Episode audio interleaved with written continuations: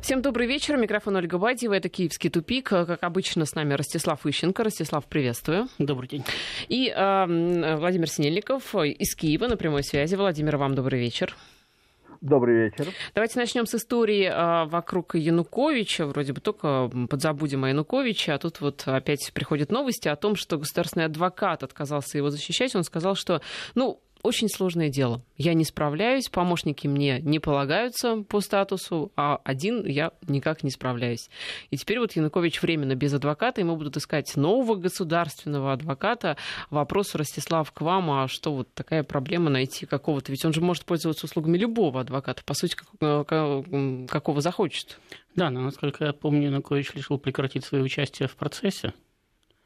Значит, таким образом э, его адвокаты, которых он нанимал, участие в процессе принимать не будут. Да?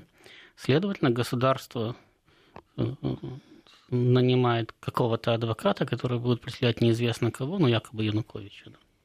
В этом процессе, потому что процесс же должен быть состязательным, обязательно участие адвоката. Ну, я так понимаю, что один адвокат в фарсе решил не участвовать, ну, найдут кого-нибудь другого.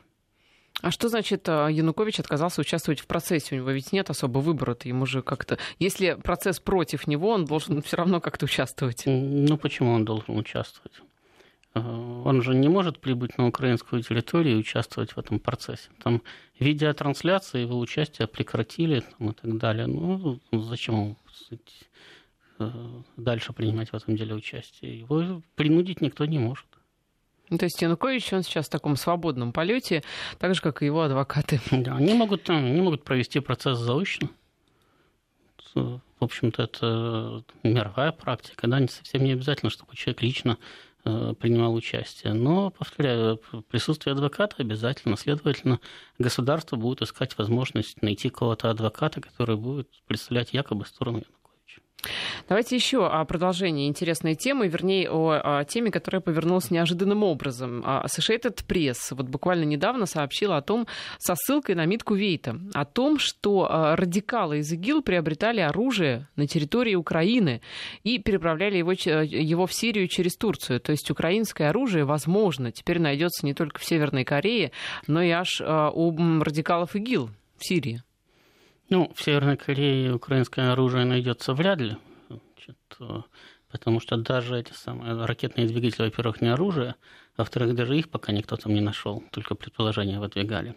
А что касается ИГИЛ, то это, в общем-то, вполне нормально. Для него оружие по всему миру э, приобретали.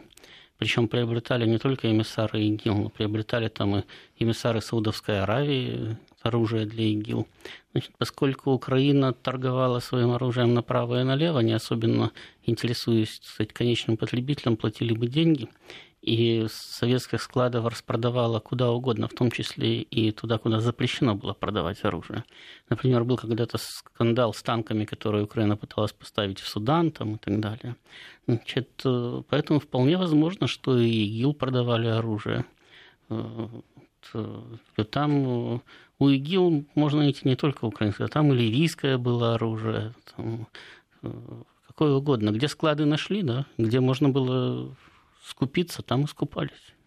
Вопрос, просто, ну, Госдеп ведь э, собирается сейчас э, поставлять нелетальное оружие Украине. Есть даже... Ну, нелетальное он уже поставляет давно-давно. Ну, конкурс, по крайней мере, вот объявили как раз. Э, сегодня пришла об этом информация. То есть получается, что в рамках конкурса будут закупать там пистолеты, патроны, то есть, ну, какие-то такие, нет, да, совершенно но, примитивные нет, вещи. Это, нет, это уже летальное оружие. Нелетальное это поставлялись туда, там, допустим, прицелы ночного видения, поставлялись там артиллерийские радары и так далее. То есть все, что облегчает войну, но непосредственно не убивает. И это происходит с 2014 года. Соединенные Штаты вполне официально поставляют туда нелетальное оружие. Значит, я так понимаю, что очередной конкурс объявлен в связи с тем, что начался очередной бюджетный год. Ну и, соответственно, те деньги уже истрачены, теперь надо решить, кто будет э, получать э, Э, новые бюджетные деньги, выделенные э, Конгрессом на поставки, на военную помощь Украине. Насколько я помню, эта помощь там сократилась раза в три, но все равно что там порядка полутораста миллионов Конгресс выделил не ошибаюсь. Значит, на эти деньги что-то будет закуплено. Я не знаю, что там, ботинки, прицелы, ну что-то купят. Ну, какие-то защитные снаряжения, может быть. Владимир, а что вам известно? Давайте вот э, вернемся к этой истории с а, а, украинским оружием, которое якобы обнаружили у радикалов ИГИЛ. Что вам об этом известно? А, дело в том, что э, эта информация только-только появилась, на Украине она еще практически не обсуждается, а, но тут нужно обратить внимание на некоторые моменты, которые говорят о том, что государство может быть и не причастно к этой торговле. А, дело в том, что вот из-за военных действий, которые уже ведутся больше трех лет на Юго-Востоке, страна буквально наводнена оружием, и сейчас черный рынок э, оружия на Украине просто забит всем, чем только можно, вплоть до того, что можно купить даже БТР. Были такие случаи, когда пытались продать БТР. Об этом сообщали местные масс-медиа. А, буквально сегодня Служба безопасности Украины э, сообщила о том, что она задержала такого нелегального торговца оружием, а, который пытался продать ни много ни мало сразу 4 гранатомета. Просто так, случайным прохожим, вот, я не хотите ли купить. А, есть, э, вот, появляется информация, мы уже говорили о том, что вот эти вот ветераны антитеррористической операции, так называемые герои, э, постоянно постоянно попадают в какие-то перестрелки, в какие-то криминальные разборки и так далее. И когда кого-то из них задержат, то, как правило, у любого из них э, дома обнаружат целый склад оружия, вывезенного из зоны боевых действий. То есть это э, страна наводнена оружием, на руках у населения находится несколько миллионов стволов нелегального оружия, не говоря уже о том, что есть почти миллион легального оружия. И это оружие продают кому угодно. Сейчас на Украине закупить огромнейшие партии стрелкового оружия, но это абсолютно не проблема. Учитывая абсолютно абсолютную коррумпированность и таможенной и пограничной службы, вывести это оружие из страны тоже абсолютно не проблема. То есть вполне возможно, что закупали на местном черном рынке и переправляли э, в зону боевых действий в Сирию. Это абсолютно реальный вариант. Но пока что расследование не проведено, что откуда это оружие с армейских складов или же закуплено на черном рынке, в настоящий момент непонятно. Да, Владимир, ну а цены-то на этом черном рынке, как они конкурентоспособные вообще? Вы как-то рассказывали, очень, что даже вам предлагали что-то. Да, очень, очень конкурентоспособные. Дело в том, что когда мне предлагали, это был еще 2014 год, тогда еще оружие было меньше, его продавали осторожнее, и тогда мне э, просили 2000 долларов за автомат Калашникова, причем не э, в милицейском варианте облегченный, а армейский вариант с двумя цинками патронов. Сейчас это стоит раза э, в два с половиной дешевле. То есть э, тот же самый автомат и пару цинков патронов можно купить долларов за 700. Ну да, в общем, такой демпинг практически. А что известно... Это, да. Закон спроса и предложения. Больше предложения, спрос остается тот же, цены падают. Это точно. Что вам известно о поставках нелетального оружия? Что, что конкретно поставляют э, на Украину?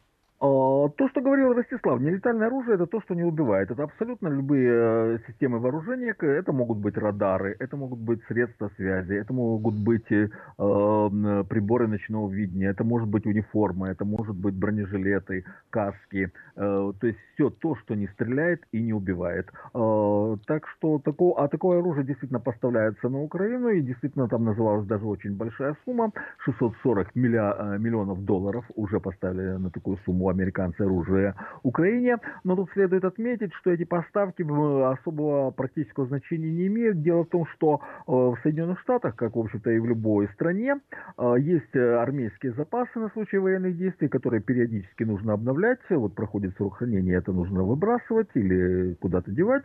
И вот то, что нужно выбросить, так э, ну, все равно выбрасывать, давайте отдадим Украине. Были абсолютно анекдотические случаи, когда поставили Украине хаммеры. В принципе, машины очень очень неплохие, но, как оказалось, они больше 20 лет стояли на приколе на армейских складах Соединенных Штатов, и когда их, их начали эксплуатировать, оказалось, что они просто не могут ездить. Там лопались шины, рвали, ломалась ходовая, большая часть этих машин до фронта так и не доехала, и где они сейчас, вообще никто не знает. Может, это просто дороги очень плохие на Украине, нет? Ну, это тоже, но Хаммер, он, в принципе, это предназначен для проездок вообще по бездорожью. То есть это машины не для дорог, это боевые машины, которые используются в условиях бездорожья. То есть как бы это как раз то, что сейчас нужно э, Украине. То есть на Украине сейчас нормальная машина не подходит. На Украине нужен или БТР, или Хаммер. Только так можно ездить. Много Хаммеров на дорогах у вас? Э, немного, дорого, а страна обнищала. Да, так и бензин, кстати, бензин как там у вас? А бензин где-то процентов на 20 дороже, нежели в России. Это понятно. А по каким причинам? Потому что э, он перевозится из-за границы, по, в основном из России, но окольными путями. Естественно, берется пошлина. В результате получается так, что э, цена бензина на Украине где-то при, э, процентов на 20 выше, нежели в России. Еще одна история. А, по а, словам замкомандующего оперативным командованием ДНР Эдуарда Басурина, Украина готовит провокацию на Мариупольском направлении в район Гранитного а, переброшенное подразделения артиллерийские, и приведены они в готовность. Вот считают в ДНР, что в целях обострения ситуации на Донбассе Украина готовит некую провокацию. Ростислав, что это может быть? Ну, знаете, э, Басулин столько раз сообщал о том, что по данным ДНР Украина готовит некую провокацию, э, что, по-моему, на это уже перестали обращать внимание просто как на мальчика, кричащего волки. Я не исключаю, что там периодически идет какая-то переброска войск, тем более, что постоянно происходят ротации там, и так далее. Но реально за последние вот, года два да, сообщения о готовящейся со стороны Украины провокации я слышу чуть ли не каждую неделю. Но если э, какие-то из этих сообщений да, можно отнести насчет кстати, информационного упреждения, да, узнали, сообщили, то понятно, что, в общем-то, не каждую неделю да, там, э, в очередной раз готовится, а потом не происходит э, кстати, очередная провокация. Поэтому я э, в данной ситуации предпочитаю обсуждать э, провокации, которые уже произошли, да, а не те, которые кто-то только кстати, предполагает. И э, что касается вот, вопросов кстати, торговли оружием, то я как раз согласен, что украинское государство может наверное, доказать, что оно э, не виновато в поставках оружия ИГИЛ, да? но не потому, что эмиссары ИГИЛ ходили по черному рынку и поштучно скупали там автоматы или партии гранатометов по четыре штуки. Просто э, э, дело в том, что они и не приезжали на Украину, и не говорили «Здравствуйте, мы из ИГИЛ, продайте нам, пожалуйста, официальное оружие э, с оружейных складов». Например, э, неоднократно публиковались документы, согласно которым Э, та же самая Саудовская Аравия закупала миллионы патронов там, и так далее, при том, что такого оружия у нее нет. Прошу прощения, у нас срочные новости приходят. Э, ТАСС сообщает, что в Барселоне пикап э, въехал в толпу людей. Другой информации пока нет. Мы ждем подробностей. Вот вся информация пока сводится к тому, что въехала машина в толпу людей не о количестве раненых, не о количестве вообще людей, которые находились в момент ЧП в этом районе, пока не сообщается сообщается, но мы будем следить э, за развитием э, этой истории. Ростислав, да. Да, безусловно. Если бы наши слушатели не узнали бы об этом на 10 минут позже, то Земля налетела бы на небесную ось. Но все-таки новости – это наша профессия. Да, значит, э, да, так вот закупались миллионы патронов, э, тысячи единиц оружия и так далее. И конечным пользователем там выступала Саудовская Аравия или какие-то другие страны Персидского залива, которым это оружие ну, совершенно не надо. Оно не стоит у них на вооружении, оно нигде ими не используют и так далее. То есть понятно, что они его закупали для ИГИЛ, и потом это оружие поступало на вооружение ИГИЛ. Да? Но Э, продавцы его продавали официально, не ИГИЛ. Они его продавали конкретной стране и так далее. Поэтому, если там начнется разбирательство, я абсолютно уверен, что у давно поднаторевших в этом деле, кстати, украинских военных, украинских политиков будет на руках сертификат конечного пользования, где, конечного пользователя, где будет написано, что конкретные партии оружия ушли такому-то достойному государству, таким-то благородным людям и так далее. Но нигде не будет указано, что Украина торговала оружием с э, ИГИЛ. Вы знаете, нас просят рассказать о американской военно-морской базе в Очакове на Черном море, которая ну, только практически в проектах а, существует. Но раз уж интересно слушателям, давайте обрисуем ситуацию. Что ну, там знаете, да, сейчас до, как? До того, как, э, я уже не помню, какой из российских телеканалов сообщил, что там строится американская военная база, Значит, новости проходили с формулировкой «Американцы строят военную базу для украинского оперативного командования» и еще два каких-то причала. Но, как вы понимаете, американская военная база и база, которую строят американцы, это разные вещи. Более того, недавно опять какой-то ресурс публиковал интервью э, с там, человеком, которого представили э, руководителем этих американских строителей на этой базе, ну, то есть главным там человеком, значит, который носит чин аж целого лейтенанта, и который в интервью тоже сказал, э, что это наша помощь Украине – то есть что они базу строят для Украины. В общем-то, с моей точки зрения, это логично, потому что я не понимаю, какую военную базу для себя американцы могут построить в Очакове с двумя причалами для катеров и что там такое экстраординарное. Знаете, американские катера может... будут э, бороздить просторы Черного моря. Дело в том, что они и так бороздят. бороздят. В Черном море постоянно находятся американские корабли, которые имеют возможность базироваться на румынские, болгарские, турецкие порты. И для этого сказать, база в Очакове им абсолютно не нужна. Насколько я понимаю, поскольку не было никаких э, публикаций, да, никакой информации о соглашениях, которые бы заключались между Украиной и Соединенными Штатами, а строительство базы требует межгосударственного соглашения, требует ратификации в парламенте. Значит, поскольку не было никаких, никакой реакции ни российского, ни никаких других официальных структур, то в данном случае мы, скорее всего, действительно имеем дело с неправильно понятой и, соответственно, неправильно распространенной э, журналистами информацией. То есть строится не американская база, а строится американцами база для украинцев. Украинцы потеряли э, практически все места базирования в Крыму, флот украинский оттуда ушел, и вместе с ним ушло и командование флотом. И им где-то надо жить, и где-то надо работать. Ну вот им и помогают построить базу для того, чтобы на что-то там базироваться. В Очакове в свое время, кстати, э, базировались катера, между прочим, еще э, Советского Союза. Так что, насколько я понимаю, условия там для этого существуют. Очевидно, там для них и будет построена база. Владимир, что на Украине об этом слышно?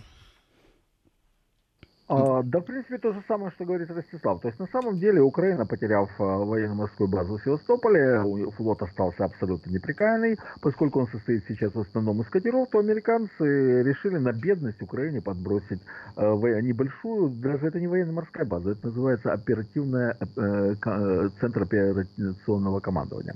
То есть, это будет фактически действительно совершенно, нечто совершенно крохотное, совершенно небольшое для крохотного украинского флота, который абсолютно беспризорный, который не знает, куда приткнуться и где ему находиться, где ему базироваться, потому что формально сейчас он приписан к Одессе, но в Одессе нет ни малейших условий для этого, там и без того все забито э, торговым, э, тор, э, Одесский торговый порт занимает все, и там больше для, для украинского флота там нет места, и американцы просто бедным родственникам строят базу. Естественно, если понадобится американцам разместить какие-то свои корабли, которые зайдут в Черное море, естественно, Украина предоставит им абсолютная возможность пользоваться этой базой, э, э, и это будет фактически американская. Но формально это действительно будет база для украинского, небольшого, крохотного украинского военно-морского флота. То есть, по сути, американцы для себя, да, гостиницу такую строят? для себя, да. да. И это будет гостиница для них, когда им понадобится. Да, это так, это верно.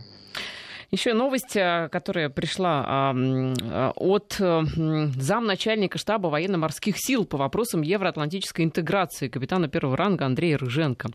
Он заявил о том, что изучается вопрос к созданию к концу этого года в Центре доктрины тактики НАТО.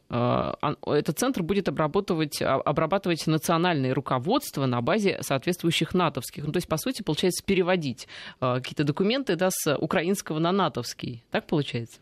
Ну, если на натовский, то еще на английский и французский. Да, ну да. Вот. Э, понимаете, на Украине уже 25 лет э, открываются там центры. Э, там первый, по-моему, был открыт центр документации и что-то там еще НАТО, который, по сути дела, занимался исключительно значит, пропагандой того, какой Североатлантический альянс хороший, благородный, как он способствует миру во всем мире. Значит, потом Украина там переходила на натовские стандарты и так далее. Но э, что интересно, за это время количество сторонников НАТО, ну, там чуть-чуть подросло, да, но потом вот так вот где-то и стабилизировалось, там на уровне процентов 30. И э, переход на натовские стандарты так и не осуществился. То есть, не, несмотря на то, что это пропагандируется, даже финансируется, э, ставятся задачи, принимаются программы и так далее. И э, понятно, что э, он в, ни в ближайшее, ни в более отдаленное время не будет осуществлен, потому что у украинских генералов, украинских политиков, э, им достались э, огромные оружейные склады Советского Союза. На украинской территории была размещена самая крупная в Советском Союзе военная группировка, около миллиона человек. И э, военные склады для вооружения еще примерно миллиона на случай войны. Значит, всем этим оружием было удобно пользоваться, да, в смысле его продажи направо и налево не только ИГИЛ, еще ИГИЛ не было, а оружием уже торговали сказать, на прополую. Поэтому, с одной стороны, разговоры сказать, о стандартах, о центрах и так далее идут, с другой стороны, никакого практического смысла они не имеют. Ну, мы возвращаемся а, к, к Украине. Мы вернемся после новостей. У нас сейчас новости из Барселоны приходят. Сообщу подробности. Официальных данных о числе пострадавших пока нет. А, при этом полиция отцепила место, где все произошло. При, а, призывает не приближаться к этому месту, ну, дабы чего не случилось. Все произошло на очень известной туристической пешеходной улице Рамбла. Это центр города. Кто был в Барселоне, знает. Место происшествия сейчас оцеплено. Работают там медики. Людей эвакуировали из э, находящихся поблизости зданий. Подробностей о водителе фургона пока не приводится. Я напомню, что фургон врезался в толпу людей. Э, э, в ближайшем выпуске новостей все подробности. Возвращаемся в эфир. Ростислав Ищенко и Владимир Синельников. А, и мы обсуждаем а, то, что происходит на Украине. Параллельно следим за новостями из Барселоны. Вот по данным газеты «Эль Паис», несколько человек ранены, причем несколько людей лежат как раз на земле после наезда грузовика на толпу людей. Последние подробности будем вам сообщать. Ну, Ростислав, давайте вернемся. Вот, кстати, вот, Ольга, да э, Э, ситуация в Барселоне прекрасно иллюстрирует, каким образом возникают базы Соединенных Штатов там, или НАТО в Очаково. За последние неполные 15 минут э, только что вы пятый раз рассказали о ситуации в Барселоне. Да? Причем за это время практически никаких новостей не появилось. И э, ну, любому нормальному человеку понятно, что новости Э, какие-то, да, полиция, полиция выдаст какие-то данные, но в лучшем случае сегодня вечером, а скорее всего не раньше, чем завтра утром. Потому что никто не приходит, как Шерлок Холмс не говорит, о, уже знаю, да, уже знаю, что Это произошло. Он, да. Да. То есть проходит какое-то расследование. Тем не менее, правила современных СМИ предполагают, что подобного рода новость транслируется там в течение десятков раз в час. Не только на радио, еще и по телевидению и так далее. А если где-то в студии под руку попался еще какой-то эксперт, ему тоже сейчас говорят, о, что вы думаете? Это 90% скажет, да думаю, ИГИЛ там, или еще чего-то, думаю такое. Значит, уже через час э, эфир будет настолько забит разными там трактовками новостей и домыслами, что человек, который начнет просто обрабатывать эту информацию, он даже не сразу а может быть и вообще никогда не сможет отличить, где информация, где размышления какого-то эксперта, а где просто оговорка журналиста в эфире. В результате через час у вас база для украин... два причала для украинских катеров превращаются в базу НАТО в Очакове, где будут базироваться там авианосцы, крылатые ракеты и так далее. Это, это проблема подачи информации а не проблема международных отношений. Слухами земля полнится. Это, знаете, еще очень древняя поговорка. Ростислав Ищенко о событиях в Барселоне. Краткое отступление. Давайте вернемся в украинскую армию, где запретили брать э, капелланами э, священников Московского патриархата. Это распоряжение министра внутренних дел Украины Арсена Авакова. В общем, мы уже не раз говорили о том, что там есть некие притеснения как раз по э, религиозной вот, части. Вот, видимо, они продолжаются. Ну да, Аваков же это мотивировал тем, что он запретил брать Национальную гвардию капелланы тех священников, э, у которых э, центр их религиозный находится за пределами Украины. Украины да? Но в таком случае нельзя брать там римокатолических священников, в таком случае нельзя брать униатских священников, потому что у них центр находится в Риме за пределами Украины.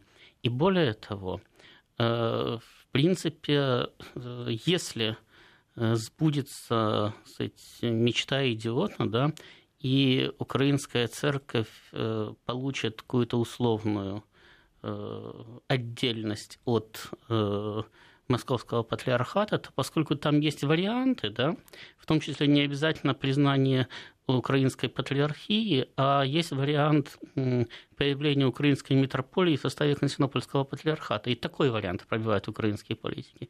То и тогда центр церкви будет находиться за пределами Украины.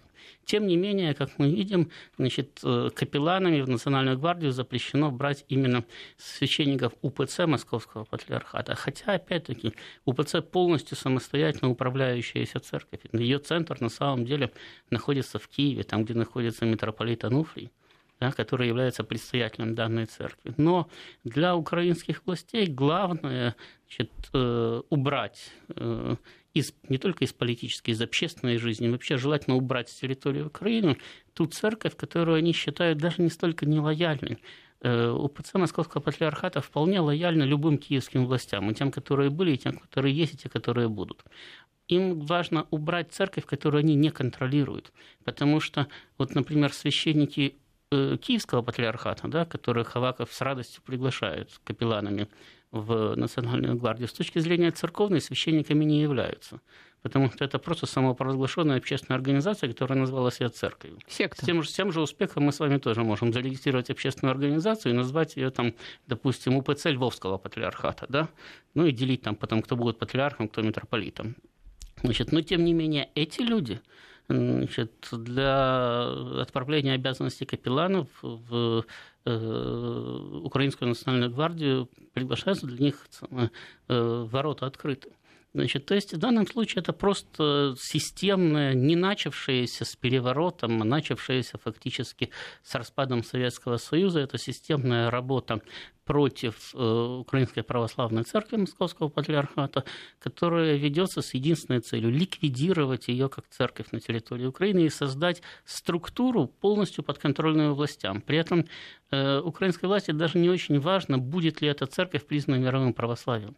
Если бы они были бы способны реально задавить вот, э, УПЦ Московского Патриархата, скажем, и загнать всех к Филарету, то они бы даже не спрашивали, признают ли его форму правильную носит, да. Вот белый клобук у него есть, собор у него есть, там что-то там поют, молитвы читают, ну и ладно, и бог с ним, пусть будет такая церковь. Главное, что она под контролем. Нет, ну ведь понятен такой интерес к церкви, потому что это все-таки властитель дум очень часто. Но, э, знаете, если вы хотите, да, э, чтобы церковь, чтобы прихожане э, были кстати, лояльны государству, да, то с ними надо сотрудничать, а не пытаться их подавить.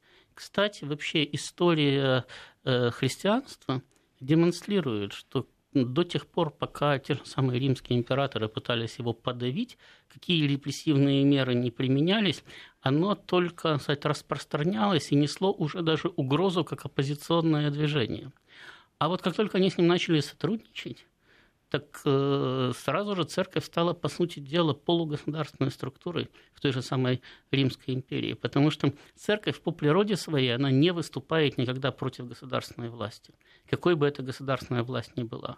Она только транслирует э, э, прихожанам определенные моральные нормы.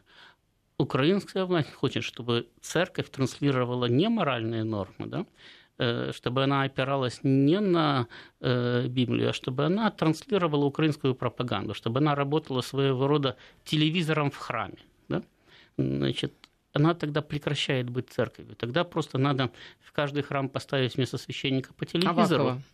Ну, Авакова на всех не хватит. По телевизору, который будет транслировать Авакова. А вот для а, рядового украинца вообще есть какая-то разница между той и этой церковью? Он вообще различает их?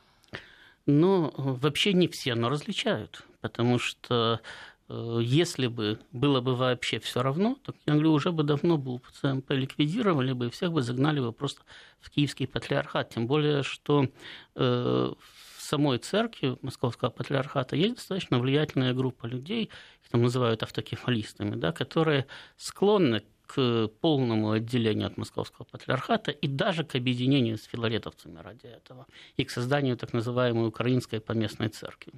Вот. Но э, все это, несмотря на то, что есть э, такая вот э, автокефалистская группа в УПЦ-МП, несмотря на то, что идет постоянное жесткое давление областей, все это не приносит результат по одной простой причине, потому что всем прекрасно известно, что если будет силовое решение вопроса, то есть э, вот скажут, мы завтра этих ребят отменяем, да, а будет у нас единственный патриарх Филарет, то просто основные, основные монастыри и масса приходов просто перейдет в прямое подчинение московскому патриархату. Об этом неоднократно заявляли и монахи, и священники, и прихожане. То есть в таком случае Украина вообще потеряет какой бы то ни было контроль реально над э, этими людьми, потому что так они по крайней мере, являются прихожанами Украинской православной церкви, да, а так они будут прихожанами уже Русской православной церкви. Поэтому пока вот эти вот силовые методы в общении с УПЦ МП и не проходят. Ну да, в общем, эта история показывает, что это не очень эффективные методы, и, наверное, нужно подумать о том, чтобы сотрудничать и находить какие-то общие точки взаимодействия. Но вот, э, к сожалению, новости приходят э, ровно противоположные. Мы сейчас э, прервемся на короткое время и затем снова вернемся в эфир. Возвращаемся в эфир. Ростислав Ищенко и Владимир Синельников с нами. Но ну, у нас осталась история про украинский, вернее, украинскую версию сериала «Моя прекрасная няня», которая возмутила зрителей, потому что няня заговорила по-украински. Владимир. Владимир. Да. Расскажите, как это было? Э, просто фильм продублирован на украинском языке и показан на одном из украинских телеканалов. Это новый канал, который э, э, решил привлечь симпатии избирателей, но в данном случае, прошу прощения, избирателей, зрителей, но в данном случае речь идет о том, что новый канал выполняет установки вышестоящего руководства о переводе всего телерадиовещания на державную мову. То есть не дело не в том, что вот новый канал, он такой патриотичный, а просто требует перевода на державную мову, а народ не хочет Э, переводиться на державную мову, но под давлением свыше э, со стороны властей приходится это делать. Кстати, это далеко не первый вариант, э, когда э, российские э, фильмы, российские мультфильмы переводятся на державную мову. Я тут, э, знаете, просто смешно иногда смотреть старые советские мультики, которые переведены на украинский язык. Тут даже Машу и Медведь показывают только в украинском варианте. Ну, ее скоро вообще запретят ведь. Э, ну да, ну и пока что еще не запретили, а вот то, что показывают, показывают на державной мове. Э, действительно, вот если сравнить с оригиналом, с э, российским оригиналом «Моей прекрасной няни» и вот украинское дублирование, ну это абсолютно тупо, это абсолютно бездарно, это скучно, это не модулированные голоса, теряется индивидуальность, то есть абсолютно никакого впечатления не производит. И действительно, то, что пишут в социальных сетях, это вызывает ну, просто скуку, раздражение, люди не смотрят, один из пользователь написал, что новый канал потерял 80% зрителей на этом сериале. А, но выбора-то у граждан Украины нет. Э, российское телевидение запрещено. А на, э, на всех каналах, независимо от формы собственности, вводится принудительная державомовность. И что остается? И ничего. Ну, украинское телевидение потеряет аудиторию, люди перейдут в интернет, на спутниковое телевидение. А, но выхода-то нет, потому что уничтожение русского языка, русской культуры и русской ментальности – это стратегическая цель политики Украины, причем не за последние три года, а еще начиная с 1991 года. Вот очередной шаг – это э, телесериал «Моя прекрасная няня» на державной мове, который смотреть невозможно. Насколько он остроумен и прекрасен на русском языке, насколько он туп и бездарен на державной мове. Ну а как это на украинском-то, кстати, будет «Моя прекрасная няня»? Э, «Моя прекрасная няня». Так Чаривна. Э, не, э, чаривна – это очаровательная.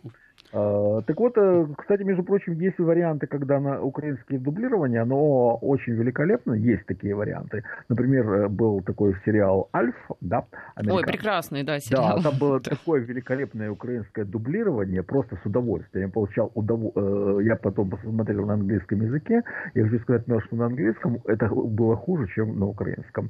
Но в данном случае это дублирование моей прекрасной няни, оно просто абсолютно бездарное и тупо. Ну, а вот фильмы в кинотеатрах на каком языке показывают? Исключительно на державной мове. Русский язык запрещен.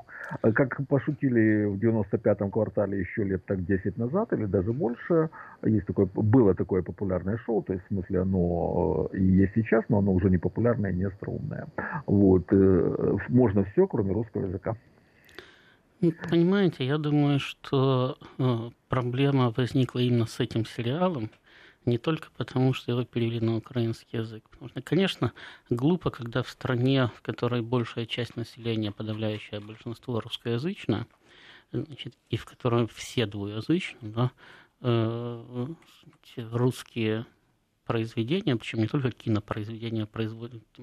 литературные произведения переводятся на украинский. Но, тем не менее, Э, фильм «Освобождение», да, можно смотреть и по-украински. Мы же смотрим там, допустим, э, «Спасти рядового Райана» не в оригинале, не на английском языке, да, смотрим в русском переводе и ничего от этого не умираем. Да? То есть вы будете испытывать определенный дискомфорт, но достаточно быстро привыкнете, зная язык, будете спокойно его смотреть.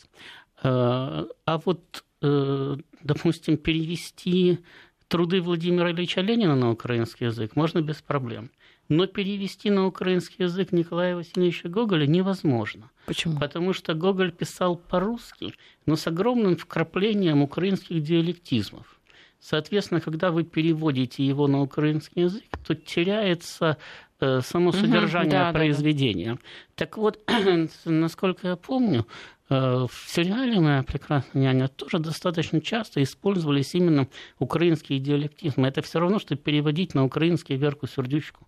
Она Знаете, говорит да. не по-русски и не по-украински. У меня да? почему-то даже была мысль, что Заворотнюк родилась на Украине. Я даже специально посмотрела. Нет, она в Астрахани родилась. Да тут не важно, кто родился. Важно, каким образом построено произведение. И вот когда вы его переводите таким образом на украинский язык, то действительно теряется его смысл, теряется его, кстати, определенное очарование. Поэтому, я так понимаю, народ и возмутился. Потому что было, было пол, был полностью убит э, Э, смысл в данном случае э, сериала. Вот, потому что, ну, да, смотрят вот мультики в переводе на украинский. Ну, хорошо, сделайте хороший перевод, да, и э, никто особенно возмущаться-то не будет, да, ну, посмотрят Машу и Медведь на украинском. В свое время, кстати, когда ну, в Советском Союзе трудно было достать хорошую литературу, да, а в украинских переводах все издавалось в большом количестве, покупали, читали иностранную литературу в украинском переводе, опять-таки никто не умирал, даже в какой-то степени довольны были. Русские да, что, читали. Да, да, что хотя бы таким образом, да. Я бы ничего но, не поняла, но, например. Но, но э, все русские родившиеся и выросшие на Украине, по большому счету, двумя языками владеют. Поэтому э, на каком языке прочесть э, это э, небольшая проблема. В данной ситуации мы просто имеем дело еще и с этим местечковым идиотизмом, когда они уже умудряются переводить с украинского на украинский. И более того, у них же там сейчас не один украинский язык, у них же добрый десяток украинских языков. Там же каждый канал, в зависимости от того, из какого западного региона он навербовал своих ведущих, говорит на одном или на другом западноукраинском диалекте. Причем, скажем, три пинчуковских телеканала, когда еще новый был пинчуковским, ICTV был пинчуковским, не помню, какой еще, а СТБ был пинчуковским. Три телеканала говорили на трех разных украинских языках. То есть них ведущие, читая абсолютно одну и ту же новость, использовали различные термины, использовали различные языки, по сути, различные диалекты. Что сказать, тренировка мозга зато. да, то есть в, данном, в данной ситуации мы уже имеем дело с откровенной глупостью, а глупость всегда раздражает даже сильнее, чем какое-то целенаправленное насилие, потому что э, э, насилие еще можно хотя бы понять какой в этом смысл? Да? От тебя пытаются что-то добиться. Тебе неприятно, да? но ты, по крайней мере, понимаешь, зачем они это делают.